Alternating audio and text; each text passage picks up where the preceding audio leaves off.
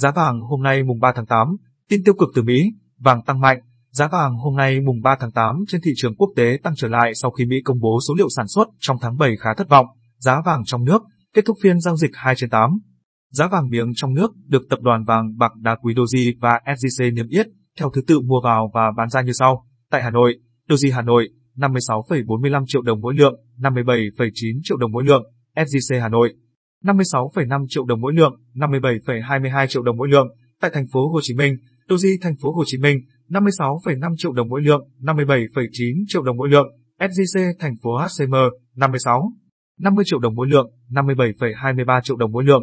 Giá vàng quốc tế, đêm mùng 2 tháng 8, giờ Việt Nam, giá vàng thế giới giao ngay đứng quanh ngưỡng 1.812 đô mỗi ao. Vàng giao tháng 12 trên sàn COMEX New York ở mức 1.814 đô mỗi ao. Giá vàng thế giới đêm ngày 29 tháng 7 thấp hơn khoảng 4,4%, 83 đô mỗi ao so với cuối năm 2020. Vàng thế giới quy đổi theo giá USD ngân hàng có giá 51,3 triệu đồng mỗi lượng, chưa tính thuế và phí. Thấp hơn khoảng 6 triệu đồng mỗi lượng so với giá vàng trong nước tính tới cuối giờ chiều phiên ngày 29 tháng 7. Giá vàng trên thị trường quốc tế tăng trở lại sau khi Mỹ công bố số liệu sản xuất trong tháng 7 khá thất vọng. Chỉ số quản lý sức mua Pi đứng ở mức 59,5 điểm, thấp hơn so với mức kỳ vọng 60,9. Con số này cho thấy nền kinh tế Mỹ tăng trưởng tháng thứ 14 liên tiếp sau khi suy giảm vào tháng 4, 2020. Trên 50 điểm là dấu hiệu cho thấy kinh tế tăng trưởng và ngược lại.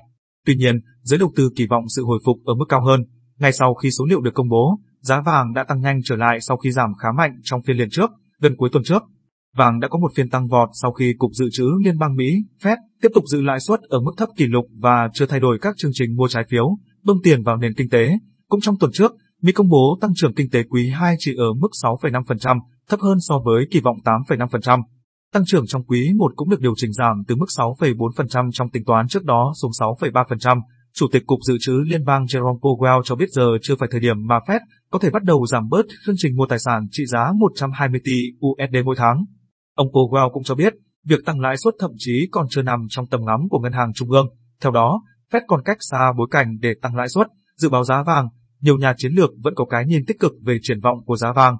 Nhiều tín hiệu cho thấy nền kinh tế thế giới có dấu hiệu hồi phục chậm lại do đại dịch COVID-19 diễn biến phức tạp và kéo dài. Trung Quốc cuối tuần trước cho biết, chỉ số Pi trong tháng 7 giảm xuống 50,4 điểm từ mức 50,9 điểm trong tháng 6. Giới đầu tư đang theo dõi sát diễn biến kinh tế tại các nước lớn. Sự suy giảm của đồng USD cũng là yếu tố tích cực đối với vàng.